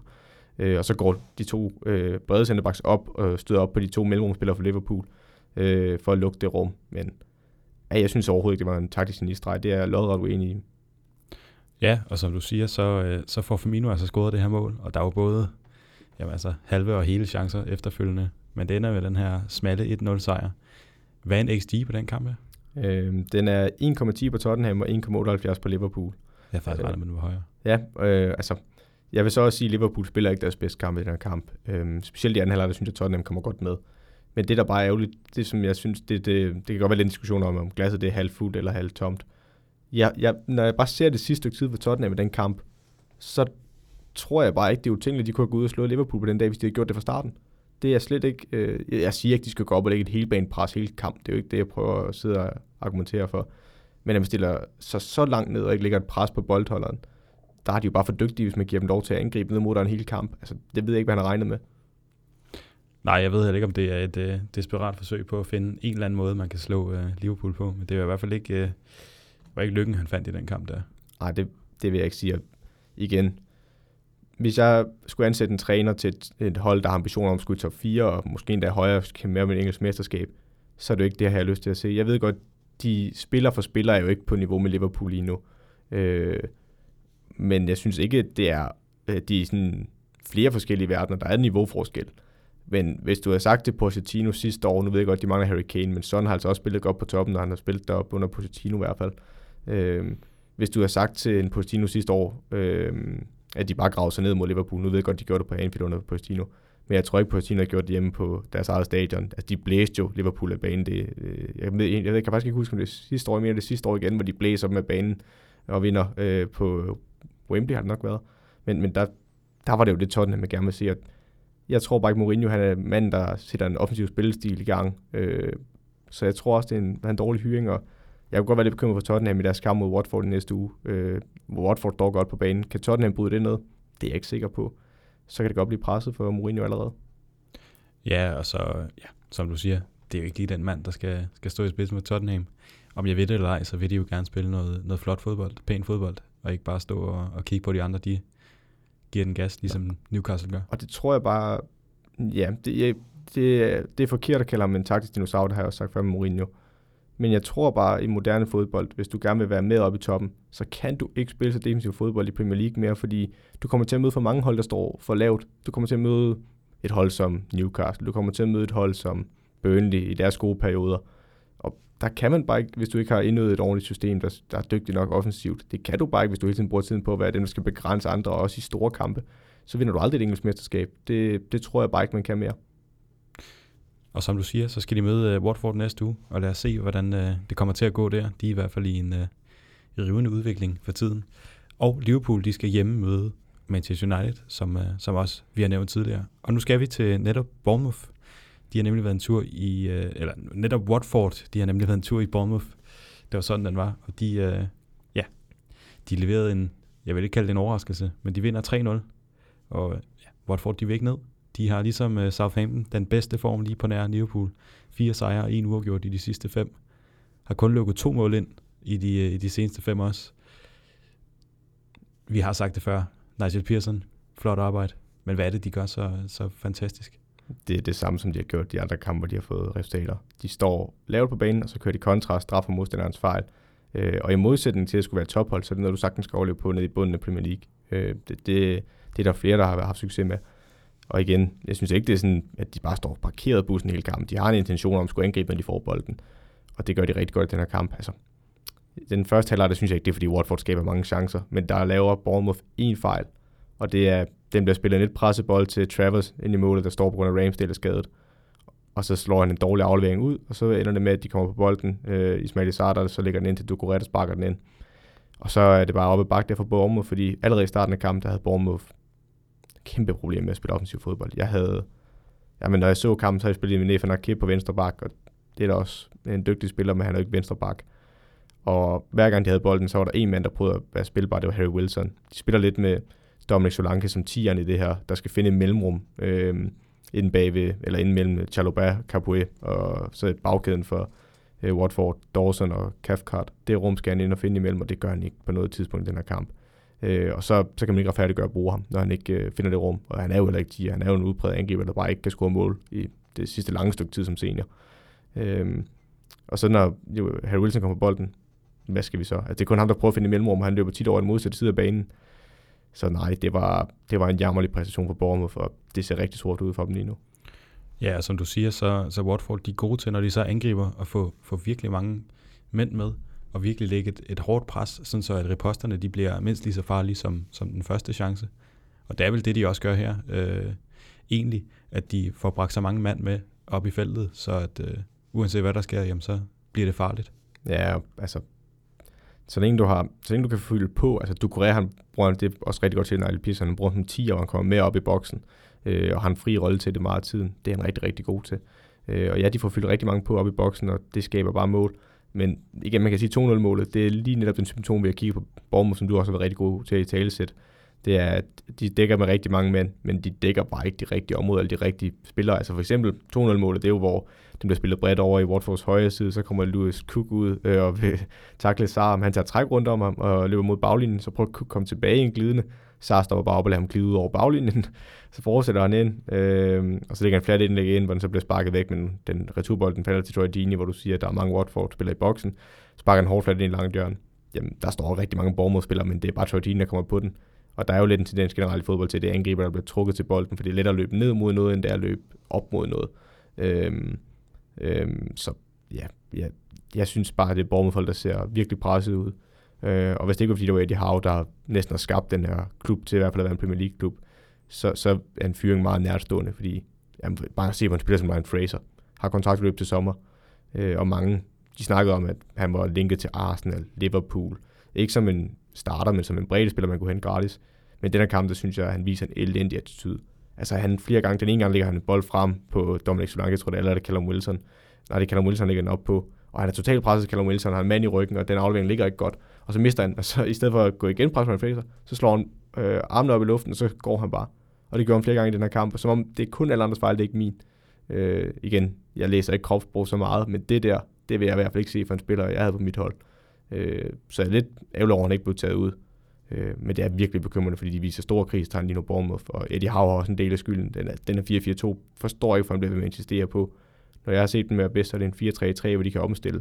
Øh, og det gør de bare ikke lige nu, så jeg kunne godt være rigtig, rigtig bange for, at de rykker ned. Ja, der er virkelig øh, stærke krisetegn. De har også kun, øh, ja, de seneste fem kampe, der har de tabt fire og spillet en uafgjort. Det ser jo rigtig skidt ud, og de er vel, jamen altså, ligaens dårligste hold lige for tiden. Ja, jeg synes, det er meget mellem dem og Norwich. Hvis Norwich i hvert fald vil at mærke prøver at spille defensiv fodbold. Øh, hvis Norwich går ud og spiller mod Bournemouth her i næste uge, så kunne det godt blive en rigtig spændende kamp, for det, det kunne Norwich måske godt hente et point i. Øh, nu ved jeg ikke, hvad status er på Pukki, men, men Bournemouth, det, jeg synes, det er svært, fordi hvis du kiggede på det rent fodboldmæssigt den kamp, så lignede det ikke et hold, der, der virkede som om, de havde en jordig chance for at kæmpe om overlevelse i Premier League. Det synes jeg reelt ikke. Men jeg vil heller ikke fyre Eddie Howe, fordi ja, hvad er Bournemouth uden ham? At de har ligget nede i den League One, stadig formentlig, hvis det ikke var for ham. De har et stadion, hvor der er plads til 11-12.000. Der var 10.000 cirka til den her kamp. Det er jo heller ikke Premier League-niveau. Så jeg synes, det bliver hårdt at fyre Eddie Howe. Jeg kan godt se, hvorfor man gør det, hvis det er. Jeg vil stadig ikke gøre det, for jeg synes stadig, at han er en dygtig træner. Øhm, det er bare min holdning. Ja, det er vel også bare et hold, det her, de seneste, seneste par sæsoner, som har lavet den klassiske punch above the weight. Og, ja. og det kommer jo tak Eddie Howe for. Og så har de jo også købt rigtig, rigtig dårligt ind. Altså, Dominic Solanke i Liverpool. Han scorede et mål i Liverpool, og det var lidt den der, hvor de håbede på, om det var til andet. Men nu, igen, hvad har de hentet i Liverpool? De hentede Brad Smith, venstrebakken. Jeg tror faktisk allerede, de har solgt ham videre. Han spiller i hvert fald ikke. Så har de hentet Jordan Ibe. Jeg ved ikke, om han er skadet lige nu, men han spiller jo heller ikke. Så har de jo også øh, Dominic Solanke. Heller ikke nogen succes. Øh, jeg synes, Jefferson lærer mig at gå ind på midten. Jeg synes bare, ham og Billing minder for meget om hinanden. Der er ikke nok kreativitet. Lewis Cook, god til tider, har ikke rigtig vist det potentiale, som man troede, han havde i Leeds. Øhm, så jeg synes, der er rigtig mange dårlige transfers, og også de mangler bare offensiv kvalitet, og deres forsvar sejler jo også. Hvis du ikke har nogen af delene, jamen, så ser det kritisk ud. Og kritisk kan det, se også, øh, eller kan det også komme til at se ud i, øh, i næste weekend, hvor de skal, som sagt, møde Norwich. Kampen om bunden. De kan ikke blive gået forbi, men øh, et eller andet sted kan de vel godt. Og Watford, de skal hjemme møde Tottenham. Vi skal til den øh, sidste kamp på tapetet. En kamp, som jeg ved, du har, har glædet dig til. Jeg har også glædet mig til, hvad du vil sige om Aston Villa. Jeg ved, øh, du er ikke tilfreds, men øh, til gengæld så kan vi være meget tilfreds over Manchester City. 6-1 bliver den her kamp altså, og det er jo en, en ren opvisning. Den er vel allerede efter en halv time, 4-0. Ja, det, det kunne sagtens endt meget grimmere. Ja, det kunne det nemlig. Og XG'en lyver lidt, for jeg synes, den XG'en ligger på, hvad ligger den på? 3,39 og 1,11 til Aston Villa.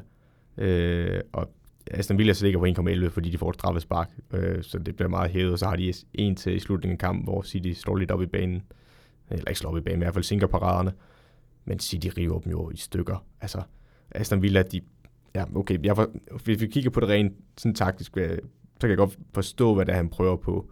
Han prøver at spille den her 5-3-2, der er blevet så populær efter Sheffield er blevet god til at stå og lave det i banen med den. Øh, United havde også succes mod Liverpool i noget lignende information øh, på Old Trafford, hvor de får uafgjort.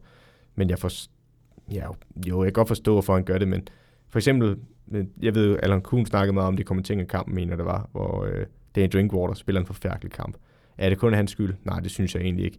Men den tremands midtbane skal jo fylde et umanerligt stort område, øh, hvis de bare skal lægge og sideforskyde en hel kamp. Og der spiller City for hurtigt. Øh, og ja, jeg kan ikke huske, hvilket mål det er, men der er i hvert fald en situation, øh, hvor den bliver spillet op i det mellemrum, hvor der ikke er en centerforsvar, der skyder ud, som man skal gøre, når man er et tremandsforsvar. Der bliver du simpelthen nødt til, at en af dem stepper op, fordi så må de andre lukke rummet bagved sammen med wingbacks. Øh, men det gør de ikke, og der er ikke nogen Aston Villa-spillere, der kommer med tilbage for at dække op. Jamen, hvis, hvis du giver det City det mellemrum der, der så vi også i sidste uge, hvor de spillede med Martes, øh, øh, i, i, som en 10-rolle sammen med Kevin De Bruyne, mener det var. Øh, eller var det Phil Foden. Men de spiller i hvert fald i det rum der. Og hvis du giver dem så meget plads derinde, jamen, så vil jeg være ligeglad med, om du står med 11 mand bag bolden. Og de kan bare heller ikke omstille mod dem. Jo, de har Anwar Legacy, der har lidt fart, men Jack Grealish, jeg har så ondt af ham i den her kamp, for han arbejder stenhårdt. Men han, altså, hver gang han sådan kommer lidt ud i noget mellemrum, så laver City bare et frispark på ham, så kan de komme hjem og stå. Øh, men altså også, jeg ved godt, Aston Villa er ikke et hold, der kan på nogen måde sammenligne sig med City, sådan rent spillermæssigt. Men hver gang Aston Villa havde bolden, så prøvede de at spille sig ud for bagkæden, og det er også fint nok, hvis du har en idé med det. Men jeg, jeg ved virkelig, jeg kunne i hvert fald ikke se, at Dean Smith havde en idé med, hvordan han vil spille fodbold i den her kamp, og det synes jeg er under al kritik. Fordi hvordan skal jeg sende et hold ud til en kamp og sige, okay, sådan her dækker vi dem op. Og det vil spillerne garanteret med på, og så siger de, fint, hvad gør vi, når vi har bolden?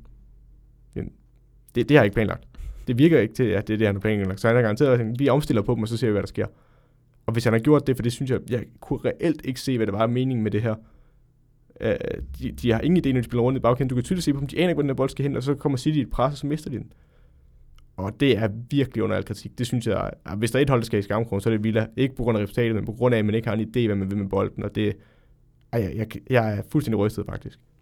Ja, så nævner du også uh, Danny Drinkwater, hvor meget man kan, kan komme efter ham. Og det, jeg mener, at jeg har hørt, at det, hans seneste tre kampe var for tre forskellige klubber, så det er jo ikke en mand, der er i i nogen som helst spilleform overhovedet. Og så sætter ham ind som den første kamp mod et Manchester City-hold, som bare vi kender er fuldstændig overrumlende. Det er måske ikke lige... Nej, det er jo fuldstændig umanerligt. Altså, hvad var det også, du sagde med Danny Drinkwater? Øh, de kampe, han har spillet senest. Ja, det var tre forskellige ja, klubber.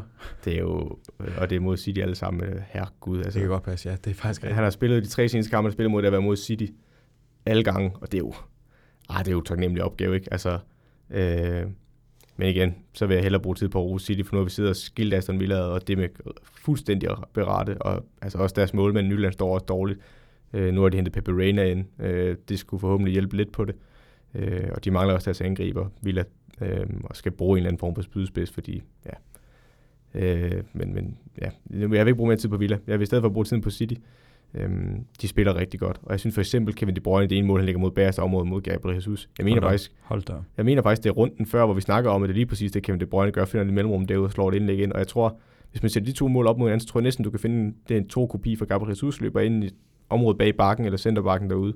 Akkurat det samme indlæg mod Bærs stang med en masse knald på det indlæg. Øh, det er rigtig flot. Så de laver bare rigtig mange af sådan nogle flotte mål deroppe det, det er det her uh, City-hold, vi elsker at se, og det synes jeg også er imponerende. Der må man også bare sige, det kan godt være, de bruger mange penge i City, men de mangler Laporte, de mangler lige Roy Sané, de har Sterling på bænken i den her kamp, de har Gündogan på bænken i den her kamp. Uh, ja, og altså, det er bare et imponerende hold. Uh, når de rammer det her niveau, så vil de også ligge tættere på Liverpool, som jeg også tidligere har sagt. Er det dybt, dybt imponerende, og øh, selvom man ikke øh, kan komme udenom det, så er det jo svært efter sådan en præstation her at afskrive City i mesterskabskampen. Men øh, der er langt op, og der er mange ting, der skal flaske sig. For det første, så skal Liverpool jo begynde at tabe, og det ser ikke lige sådan ud. Ah, jeg tror, hvad der er op, jeg tror, der er 16 point fra City til Liverpool. Det er for langt nu. Det, ja, Liverpool skal jo totalt kollapse, og City skal jo ikke tabe flere kampe i sæsonen. Det er ikke utænkeligt, at de faktisk ikke gør det, hvis de spiller på det her niveau. Øhm, men nej, det tror jeg ikke, City skal kigge på. De skal kigge på League Cup'en, FA Cup'en, Champions League. Øh, måske er det over, hvor de kan tage den. Der er faktisk kun øh, 14 penge op. Så, øh, men ah, Liverpool, de har så en kamp i baghånden, så der er vel 17 point op. Ja, noget af den du i hvert fald. Lad os kalde det det. Men øh, noget, jeg synes, der er interessant i den kamp her, det er jo, at både Aguero og Jesus spiller samtidig. Og jeg ved ikke, om det er Jesus, der har fået skubbet Sterling ud på bænken, men han ligger jo egentlig på hans plads derovre. Jeg tror, det er et spørgsmål om rotation. Øh, for at være ærlig, så tror jeg ikke, at han undervurderer ikke altså, Aston Villa, det kan man slet ikke sige, at de vinder 6-1.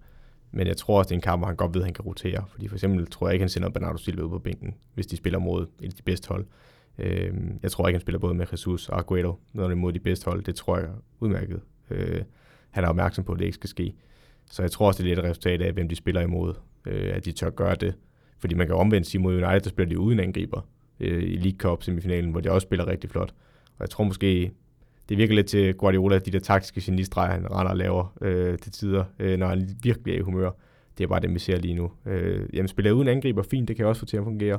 Spiller mod et andet hold, spiller med to angriber, øh, det er ikke vant til at se for mig. Fint, det kan jeg også få til at fungere. Øh, jeg kan sætte Sterling på bænken, der er måske en af de bedste spillere i Premier League. Jeg kan sætte Bernardo Silva på bænken. Det, det fungerer bare stadigvæk vores offensiv. Det er bare imponerende. Jeg vil sige, for mit øh, Premier League managerhold, der sætter han altså Sterling lidt for meget. det, det må jeg tage en snak med mig på et andet tidspunkt. Ja, det synes jeg. Hvad sagde du, x lå på for, for City? Den ligger på 3,37, tror jeg. Nu skal jeg kan finde den igen. Uh, ja, den ligger på 3,39, og Villas på 1,11. Det må være nogle af dem, som Aguero han sparker ind så. Ja, altså du har også Aguero, der hakker den dag udefra, hvor jeg synes, Nyland, det, det er hårdt at sige, at han skal tage den, men han har hånden på, og hvis han har været lidt hurtig på fødderne, tror jeg godt, kunne, kunne have nået op til den. Um, men jeg synes også, altså x her synes jeg er misvisende, fordi jeg synes, ja, man kan ikke sige, at seks mål er flatterende for uh, Villa, men de kunne vidderligt have scoret flere City, hvis de havde holdt dampen op. Hvis ikke, øh, hvis ikke du har mere, så vil jeg bare sige tillykke til Aguero for at være den øh, udlandske spiller i Premier League, der har lavet allerflest mål. Ja. Og flest hat tror jeg også, han fik øh, en lille rekord for der. Ja, jeg Imponerende. tror, han kunne jo, hvis han ikke havde været inde i så mange skader, så prøv at tænke, der var mange mål, han så kunne have scoret, ikke? Øh, jeg har altid været vanvittigt imponeret af Aguero. Jeg synes, han er en af de bedste afslutter, vi har set. Ja, i hvert fald så længe jeg kan huske, at jeg har set Premier League. Øhm, ja, det er bare skader, der har ødelagt meget for ham. Og så alligevel kan man se, at han har scoret så mange mål der. Det er bare flot. Virkelig, virkelig imponerende. Det må man bare sige. Og i næste kamp, der skal Aston Villa til Brighton, og Manchester City, de skal hjemme møde Crystal Palace. Og nu vil jeg overlade showet til dig, og så vil jeg læne mig tilbage og nyde, at du roser Arsenal, og nyde, at du også kommer med lidt ris. Ja, altså... Har du teaset for i hvert fald? Ja, øhm, jamen jeg synes, igen, altid starte deep dive med. Man kan gå ind og se den på vores Facebook-side, man kan se den på Instagram også, øh, hvis man har lyst til at se de billeder, jeg sidder og tegner på, ellers så bare lyt med, jeg skal nok forklare det også. Øhm, ja, fordi jeg synes, vi skal dele, lidt som vi snakkede om i starten, øh, man kan dele kampen op i to dele. De første 25-30 minutter, hvor øh, Arsenal sidder på det, så justerer Crystal Palace, og så bliver det en anden kamp. Øh, jeg vil gerne starte med at rose Arsenal, øh, fordi det er også en, jeg ved godt, de har været med i deep dive nu, Øh, det er fire gange, de er med i deep dive. De har været med i to rigtig dårlige omgange, så har de haft en god gang sidst. Øh, og så er de med igen nu øh, for noget godt og noget skidt. Øh, men der er så mange øh, taktiske sjove finurligheder. Nu har de også haft, det er deres tredje træner, så jeg synes, det er sjovt at sidde og kigge på, hvordan et hold med de samme spillere, øh, samme materiale, faktisk ændrer sig enormt meget i forhold til, hvem der egentlig sidder ved rådet, og det, betyder, det viser også bare, hvad en træner egentlig kan ændre. Øh, selvom man måske ikke lige sidder og lægger mærke til det, når man ikke lige er taktisk orienteret. Øh, men i den her kamp, der kan man sige, øh, hvis vi starter med Palace, for det er dem, der dækker op i starten. Det, de starter med Guitar på målet, så er det Martin Kelly på højre bak, James Tompkins, han er højre centerforsvar, Gary Cahill, øh, venstre centerforsvar, Jaido Rideval øh, som venstre bak, så har de en, en øh, defensiv midtbane, der hedder øh, MacArthur. Så har de Kouyaté og McCarthy ligger som de to brede centrale midtbanespillere, og så har de Wilfred Sahar og Maximilian Meyer, der ligger på, ja, Sahar på venstre kant og Meyer på højre. Når de dækker op, så er det det, jeg vil kalde for en venstre midtbane og en højre midtbane, for de ligger egentlig nede på siden, og egentlig ikke så meget wing øh, i den forstand. Så er det Jordan Ayew, der ligger alene fremme. Hvis man så kigger på Arsenal, jamen, så har de Bernard Leno i målet. De har Maitland Niles på højre bak, Sokratis som højre centerforsvar, David Luiz som venstre centerstopper, Kolasinac som venstre bak, og så har de Toyota og Granit Xhaka som otter, Nicolas Pepe som højre kant, Özil som 10'er, Aubameyang som venstre kant og Lacazette på toppen. Øhm, det, som jeg egentlig synes øh, Arsenal viser stor tålmodighed i starten, øhm, for de kan godt se, at det er bare svært at bryde Palace ned. Øhm, men du kan se, at de har lavet nogle ting på træningsbanen, som, som, som der kommer til at fungere. Øh, i et, altså opspillet til 1-0-målet, der har vi eksemplet.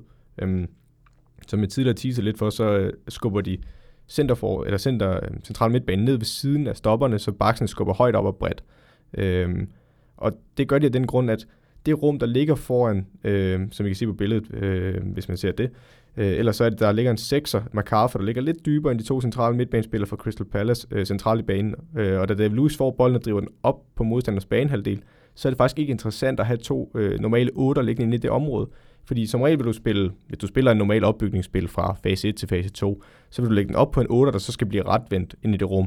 Og som regel vil der være en modstander, der løber op og prøver at takle den her spiller, eller presse ham, så han bliver tvunget til at spille baglæns, hvis de vel og mærke står rigtigt i forsvaret. Men fordi David Luiz får så lang tid til at bære bolden op, fordi der ikke er noget pres på boldholderen, så kan han løbe op i det rum. Så vi behøver ikke spille den op på en central midtbanespiller i det rum, fordi David Luiz kan lige så godt selv løbe derop, øh, og så ikke, øh, altså ikke behøver at øh, vende sig med bolden. Han er jo ret vendt i forvejen. Øhm, og det der også gør, det er, at ved at vi skubber vores centrale midtbanespiller øh, ud ved siden af ham, når han løber op, det gør, at vi kan spille den rundt hernede. Vi har stadig et restforsvar, øh, men omvendt så, så har vi spillere længere frem på banen, vi hellere vil have i boldbesiddelse. Øh, og vi bruger ikke for mange spillere i vores øh, opbygningsspil i starten, som man har lidt en tendens med mange hold har. Øh, for eksempel, hvis man bliver frustreret mod et hold, der står med en, øh, øh, et blokforsvar langt tilbage på banen, så vil du tit se en 10, der løber helt ned ved siden af centerforsvaren, vil have bolden, fordi giv mig nu bare den bold, skal vi nok spille forbi det her. Men ved at gøre det her Arsenal, så øh, får de mest muligt ud af de spillere, de har på banen. Så David Luiz bærer bolden op på modstanders banehalvdel. Der er intet pres på ham på det her tidspunkt. Så har vi øh, Øsil og Lacazette, der Lacazette ligger mellem de to centerforsvar, øh, eller Øsil, han har lagt lidt ud til Arsenals højre side mellem venstre bak og center bak for Crystal Palace. Så de ligger næsten som de to angriber i en 4-4-2. Så har du Nicolas Pepe, der ligger ude, helt ude i højre side øh, på ydersiden af Jardio Rideval, og så har du Aubameyang, der ligger lidt på indersiden af Martin Kelly. Det, de gør her Arsenal, der er så godt, det er, at de angriber mellemrum, i stedet for, øh, som man tidligere gjorde i fodbold, hvor man egentlig bare var meget mand-mand-orienteret. Spille ud på en kant, han kan sætte ham, eller et overlap, det er det, vi gerne vil. Her der vil heller angribe mellemrum for at gøre øh, forsvaret i tvivl for Crystal Palace. Så vi har ikke noget pres på David Lewis, han kan løbe op på modstanderens banehalvdel. Det han så gør, det er, at Øsil han er løbet. Han står lidt ude i venstre bakken, så løber han ind i banen og begynder at løbe ned for at modtage den ind i mellemrummet. Og der er ikke nogen fra Crystal Palace, der får at vide fra midtbanen, at de skal lukke en defensiv afleveringssky, så den ikke kan blive spillet igennem. Så David Lewis han lægger bare direkte op igennem kæden, øhm, og der finder han Øsil. Det, der så sker nu, det er, at Øsil ligger den af på Lacazette, og så kommer den geniale ting, det er Aubameyang, som i moderne fodbold, der vil man gerne have sin, som det der næsten er en indadvendt kant, hvor de så går ind i banen, Aubameyang og øh, Nicolas Pepe. Det er den her situation, der er det kun Aubameyang. Han løber på indersiden af Martin Kelly, der står lidt for bredt, og så angriber han det mellemrum, der er mellem Martin Kelly og James Tompkins. Så Lacazette får bolden nu, øh, hvor Øsel har fundet mellemrummet, ligger den af, og Lacazette kan se Aubameyangs løb, så stikker han ind imellem de to centerforsvar, hvor Aubameyang så kom hele vejen på tværs af banen, og nu centralt for mål, tager en berøring og afslutter. Det er vanvittigt godt lavet, og de har ventet på, at det mellemrum skulle opstå. Det kan, jeg for, det kan jeg love jer for. De har bare stået og spillet bolden rundt, og det er ikke kun for bare at have boldbesiddelse. Det er fordi, man gerne vil angribe det her rum mod Crystal Palace. Fordi hvis Crystal Palace, deres mellemrum mellem, øh, det der bliver problem for Palace også, det er jo, at der er for meget mellemrum mellem deres midtbane og forsvarskæde. Øhm, og det giver dem pladsen til at spille derinde. Men hvis du ikke har pres på boldholderen, så kan man godt lave, ved at Øsil starter så højt, så kan han løbe ned i banen og modtage den, og så er det svært for en centerfor. Jamen, skal jeg følge efter ham? Hvis du følger efter ham, så løber Lacazette dybt på dig. Hvis du giver slip, så har Øsel plads som her til at lægge den af. Øhm, og det, det er de bare gode til, og det er derfor ligner lidt en 4-4-2, de spiller her, men det er kun for at angribe mellemrum. Øh, og de vil bare hurtigt spille op gennem kæden, i stedet for at spille på en 8 ind på midten. Det lykkes med her. Det lykkes de med af to grunde. De har bolden så langt fremme, og fordi de har bolden så langt frem, så kan de spille den op på Øsel, så han bliver sat i de rigtige situationer, og fordi Palace ikke ligger et pres. Det bliver Palace ret hurtigt opmærksom på efter, ja, ret hurtigt er relativt, de får 25-30 minut. Øh, det, der så ændrer kampen, det er, at Palace de går ud og lægger et højere pres. Og en ting er, at Arsenals, det synes, Louis er okay til at spille ud, når han ikke begynder at drible for meget. Men Sokrates er ikke den bedste boldspillende centerforsvar. Så når du begynder at lægge et højt pres, jamen, så har de problemer. Og en af grunden til, at de også får problemer, det er altså selvfølgelig, at de ikke tekniske vidunder, det tror jeg, vi alle sammen ved. Men det er fordi, at nu bliver spillet rykket så langt væk fra Øsil, Aubameyang, Pepe, øh, og, og Aubameyang og Lacazette op foran. De bliver, det bliver for langt væk. Så nu, når bolden er nede på ja, Arsenals første tredjedel af banen, så det der ikke lykkes mere, det er, at jamen, afstanden fra forsvarskanten på bolden, den bliver for lang op til de forreste. Og så kan du have Granit Xhaka og Toyota, der stadigvæk ikke helt løber ud på baksene, men de kan ikke finde noget mellemrum, og så presser Palace for hurtigt, og så mister de bolden, fordi de slår en lang bold, og det kan Palace let altså, håndtere, fordi de har så mange store spillere. Så det lykkes ikke for Arsenal, når de, bliver, når de skal spille ud fra bagkæden af helt ned på egen banehalvdel, men hvis der ikke er pres på dem, og de får lov til at bære op på modstanderens halvdel, så er de rigtig gode. Fordi der har de endnu løbemønstre. Men når der kommer sådan en høj pres, så har Arsenal ikke noget modtræk lige nu. Og det bliver bare meget tydeligt her. Øh, så mange de sad og var meget efter Øsil i den her kamp. Og det kan du godt have en, en vis point i, hvis du ser ham ikke så meget efter den første halve time. Men det er jo netop også fordi, at spillere bliver rykket så langt væk fra ham, så du kan ikke finde de mellemrum, som man egentlig skal. Øh, også fordi de ikke er cool nok på bolden dernede, og løbende ikke. Timing er der ikke, fordi løb Øsel laver. Øh, så det sætter ham ikke en situation til at lykkes, og derfor bliver det en kamp, hvor Arsenal starter godt, men derefter så får Palace styr på det, og ja, det er bare et hold, der er i udvikling, og Ros der til for det første, det sidste, ikke lige så godt, det må vi bare kende. Til gengæld så ros til dig igen. Jamen, øh, altså problemet er lidt nu, at du roser mig efter være deep dive. Jamen, det så, på et eller andet, så på et eller andet tidspunkt, når jeg så laver en elendig deep dive, nu ved jeg ikke, hvornår det er godt, og hvornår det er skidt. Hvis nu jeg ikke roser dig, så sidder du og tænker, har jeg ikke været god dag? Ja, ja. Og, og, det må du ikke tænke. Det er sådan et hamsterhjul, jeg er kommet ind i nu, ja, hvor det bare, og så kan jeg gå hjem og sådan ligge på puden, og så tænke over det resten af aftenen. Bare det nu godt. Ja. det var godt. Det er jeg helt sikker på, at jeg kan snakke for, øh, for alles vegne og sige, at det var igen, igen, igen godt. Det er godt at høre. Og så er jeg glad for, at der ikke var så meget ris. Jeg havde jo troet, du ville være lidt hårdere, men... Uh... Ja, men igen, som vi snakkede om i starten, det er for tidligt at dømme til til. Jeg synes, han gør så mange ting i deres, som andre træner synes, jeg mangler at et klart koncept. Og det er endda med noget materiale, jeg ikke synes er lige så godt som mange af de andre store klubber. Øhm, så det vil jeg ikke sidde og give ham for meget ris for, hvis det havde været, hvis det havde været en klub, Guardiola, nogen, der har siddet lang tid i deres job, der ikke har kunne finde ud af at justere til det her, så har de haft langt mere grund til at få ris. Så det er i sit spæde stadie Arsenal, og selvom resultatet ikke er der i den her kamp, så synes jeg, det går det rigtige vej. Og så var der også en anden ting, jeg glemte at rose Arteta for, da vi, da vi snakkede om kampen tidligere. Det er det her med, at det ligner, at han har fundet sin, sin 11 mand, som skal spille. Det er første gang i, jamen jeg kan ikke engang huske siden hvornår, at Arsenal de stiller med de samme 11 mand. Øh, to, ja, Premier League kamp i streg. De har jo selvfølgelig en anden opstilling mod Leeds, men øh, det vil jeg rose for. Det kommer han selvfølgelig til her næste gang, og så skulle rotere lidt på grund af Aubameyang og skaden til Torreira, men sådan er det jo. Ja, der må man se, hvad man ellers har på bænken. Det er det, det er det. Lad os hoppe videre til øh, vores sidste segment, citattabellen. Og det er jo egentlig et citat, som du faktisk har fundet frem. Jeg ved ikke, om, uh, oh, God. om det siger noget. Uh, ja, nu er jeg i tvivl. Ja, du sendte mig noget, uh, da vi sad os, eller ikke da vi sad os, da, jo, det gjorde vi jo egentlig, begge to sad os Arsenal. Det er Sheffield Uniteds ejer, Prince no. Abdullah bin Mossad bin Abdul Aziz Al Saud, som uh, inden kampen mod West Ham snakker med Carragher og, og Gary Neville om forventninger og håb for fremtiden med uh, Sheffield. Og der siger han, we want to be the better United. ja. Og Carragher så bliver så lige op med, at, at det, ikke, det er ikke svært for tiden. Det var så inden deres 4-0 mod, mod Norwich, ja. men, men den er også meget sjov. Men det er We want to be the better United, jeg har med i dag. Altså igen, øh, det, jeg synes faktisk, nu ved jeg godt, det er meget men jeg synes faktisk, den er meget sjov. Øh, fordi, den er lidt kæk, ikke? Ja, også fordi, altså, Sheffield kommer jo aldrig til at måle sig med United sådan over en hel, måske en enkelt sæson kan de have, hvor de er mere op og kæmpe med dem. Men de er jo slet ikke samme størrelse. Jeg synes bare, især når tit og ofte, der er ejere af klubber, de er sådan meget, øh, ja, de vil ikke sige så mange øh, kommentarer, der kan få for mange dårlige, øh, ja, dårlige omtale. Men den er, den er jo sjov, han den sætter lidt på spidsen, ikke? Øh, og lidt en uortodox ejer. Og det eneste, der lige kunne krydre den, det var, hvis de faktisk var over United i tabellen. Øh, men, men jeg synes, jeg synes, det er sjovt. De er ikke langt fra United i hvert fald. De ligger lige i, øh, i røven af dem. To points forskel. Ja. Så den er ikke helt dum.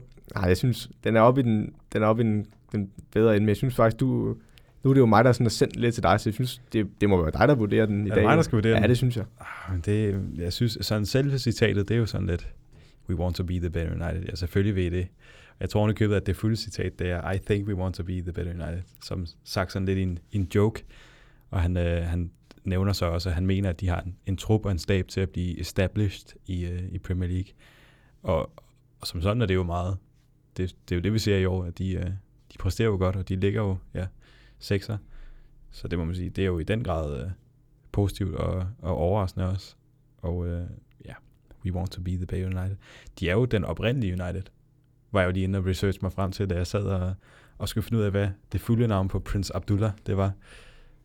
Det var jo det første hold i England, der begyndte at hedde United. Så, øh, er du Hold da op, det vidste jeg faktisk ikke. Det er, det, de er den originale. Jeg troede, det var Newcastle, men de har jo så ikke heddet United garanteret, så det har du... Sikkert ikke. I ja. hvert fald så, er det... Nej, det står på Wikipedia, så jeg ved ikke, om jeg skal stole på det, men... Nej, jeg vil sige, det er stærkt researchet. Det vil jeg lige... ja, ja. Øh, den var jeg meget overrasket over. Så de er den originale United, ja. og ja. Ja, men, det, men jeg er da enig, den er da... Hold op. Den er da positiv.